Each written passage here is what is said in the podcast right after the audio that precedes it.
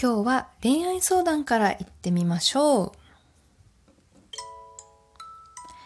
ペタコの恋愛相談室ということで、えー、今回も恋愛相談届いておりますのでご紹介いたします。えー、ペタコネーム、中世ちゃんさんからいただきました。ありがとうございます。えー、はじめまして、はじめまして、えペタコさん、えいるなら大佐さん、えー、大佐おりませんので、ペタコさんだけで、えー、すみませんが、答えさせていただきます。よろしくお願いいたします。えー、去年の10月くらいから Amazon Music で聴いており、楽しく拝聴しております。え、Amazon Music から聴いてくださる方いらっしゃったんだ。嬉しい。ありがとうございます。えー、私は中学2年生の不登校です。最近、えー、友人の A ちゃんが好きなことに気がつきました。ですが私は女で、女で男も好きなのに、となり、気持ちを伝えたいが、気持ちを伝えると、この関係が終わらないか心配です。やはり伝えるべきでしょうか？この関係を維持した方が良いでしょうか？その A ちゃんは受験で違う中学に行き、連絡はたまに取り合う程度で、同じマンションですが、コロナのせいで親の職業が職業のため会えず、その間に気持ちに気がつきました。会えねえ、つれえって感じで、えー、拙い文章ですみません。そして長くてすみません。伝えると、やはり親友という関係が終わってしまうのも嫌だし、でも伝えないと気持ちが収まらないと思います。ペタコさんならどうするでしょうか？ということで、中世ちゃんさん、中世ちゃんでいいかな？えー、ありがとうございます、お便り。これは難しいというかね、仮にペタコが答えを出して、中世ちゃんが納得するかなってそこは疑問に思いますよ。中世ちゃんは結局どうしたいんだろう結局のところはそこだと思うんですよ。まあね、その、親友、女の子がね、好きってことを仮にじゃあその親友に伝えた場合を考えましょうか。伝えた時に、まあ、まずは友達という関係は確実に終わりますよね。終わった後に、付き合える。まあ、成功すれば付き合えるし、失敗すれば付き合えない。で、その失敗の中でも、気まずくてもう二度と話せなくなってしまうか、えっ、ー、と、そのカミングアウトを乗り切って、えー、まあ、付き合えないけれども、友達としては引き続き付き合っていくのかっていうえー、パターンがありますよね。ただこの乗り切って、友達として付き合うパターンは、あの、お友達次第、えー、自分よりもその親友次第なので、えー、まあどうなるかは言ってみないとわからないってところなんですけれども、うん、なんか今メリットデメリットを挙げるとそうか、伝える場合はメリットは付き合えるかもしれない。デメリットは、えー、気まずくて別れる可能性がある。うん。じゃあ伝えない場合のメリットは？って考えると、もう中世ちゃんお分かりのように友達として関係はずっと続いていくと。で、デメリットの場合は、まあ気持ちは伝えられないんで、中世ちゃんの気持ちがモヤモヤするってことと、まあ絶対に付き合えない。ですよね。うん、その、伝えた時のメリットと、伝えた時のリスクを天秤にかけて、その二度と友達には戻れないっていうリスクを背負ってまで、その、付き合えるかもしれないという可能性にかける、その天秤で比べた時にどっちが、その、どっちに気持ちを、の重きを置くかってことで、それは選択肢が変わってきますよ。うん。今、ペタコ自身、私自身もね、えー、まあ似たような経験っていうか、ほとんど同じような経験をしたので、気持ちはわからんでもないんですけど、私の場合はね、これは気持ちは伝えませんでした。それは、友達としての関係を終わらせたくなかったから。だってさ、もし仮に付き合えたとするじゃない成功して付き合えましたってなった時にさ、面白いもんで、友達との関係ってなかなか縁切れないんですよ。喧嘩したって仲直りすればいいから。でもその、なんだろう、彼女、彼女、彼女、彼女、カップルか、カップルになった時って、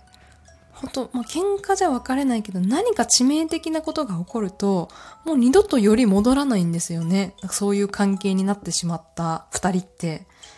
それを考えると、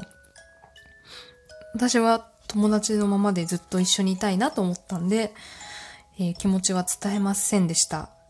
あともう一つ理由があるんですけど、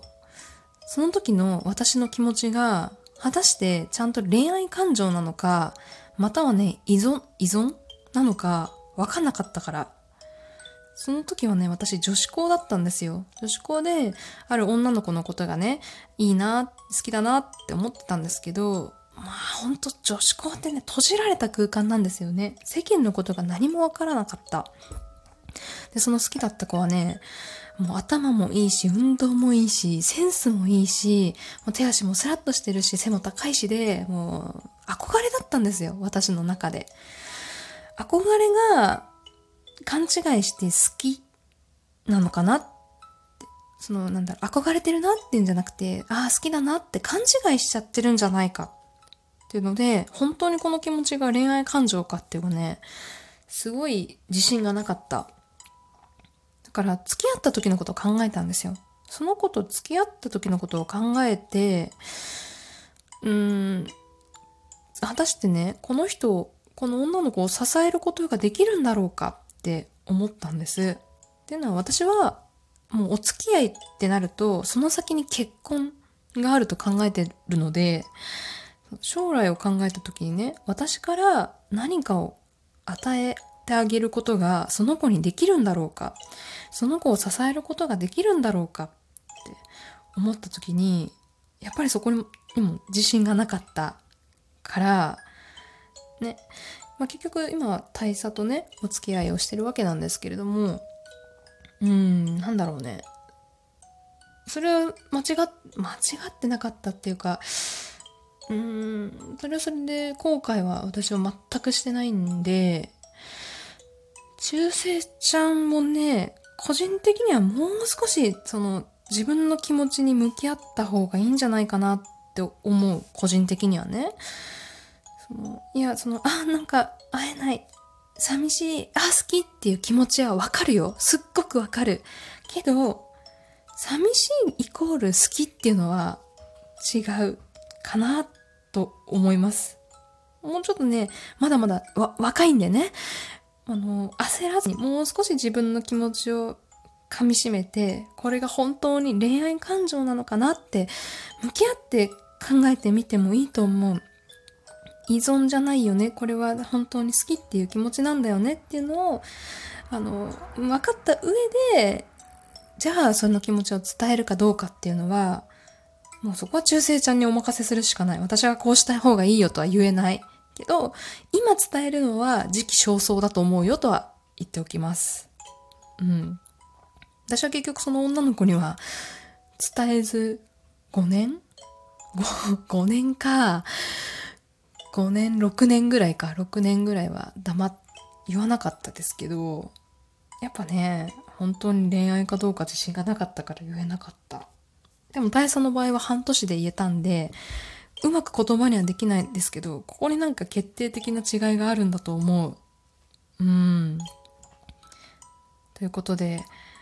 まあね、親友という立場が崩れるのが怖いっていう気持ちはわかるので、崩してまで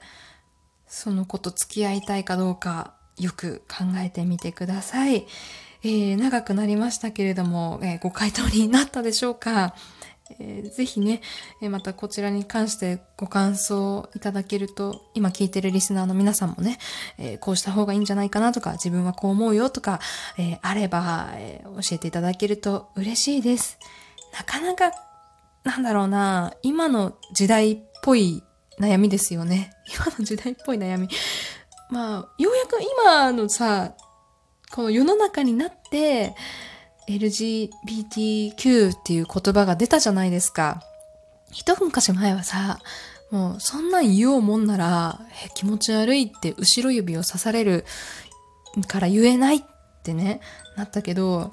渋谷でそのパートナーシップ制度とかができたりとか、そういうね、LGBTQ の方が声を上げたりとかして、こう、多様性を認めようよっていう社会になってきたじゃないですか。私はすごく良い、いい流れというか、私もね、あんまり恋愛において男女っていう性別を意識したことがなくて、こう、あ、この人好きだな。蓋を開けたら男性でした。蓋を開けたら女性でしたっていう感覚なんですけど、その感覚はね、やっぱり分かってもらえなかったですよ、昔は。特に親。本当に気持ち悪いっていう感じだったんですけど、5年前ぐらいは。ここ最近になってやっぱりそういうニュースとかで取り上げられるようになったからでしょうね。久しぶりにこの間親と話した時は、なんかそういう人が職場にもいて、まあなんかそういう時代なんだね、みたいな。なんかね、嫌悪感はなくなったなってことを、もう50過ぎぐらいの親世代、まあ親がね、言うようになったんで、なんか本当にちょっとずつですけど、流れが変わってきたんだなと思いました。どんなまとめ？ということで、えー、ここまでお付き合いいただいてありがとうございました。えー、以上、シンナペタコでした。えー、それでは。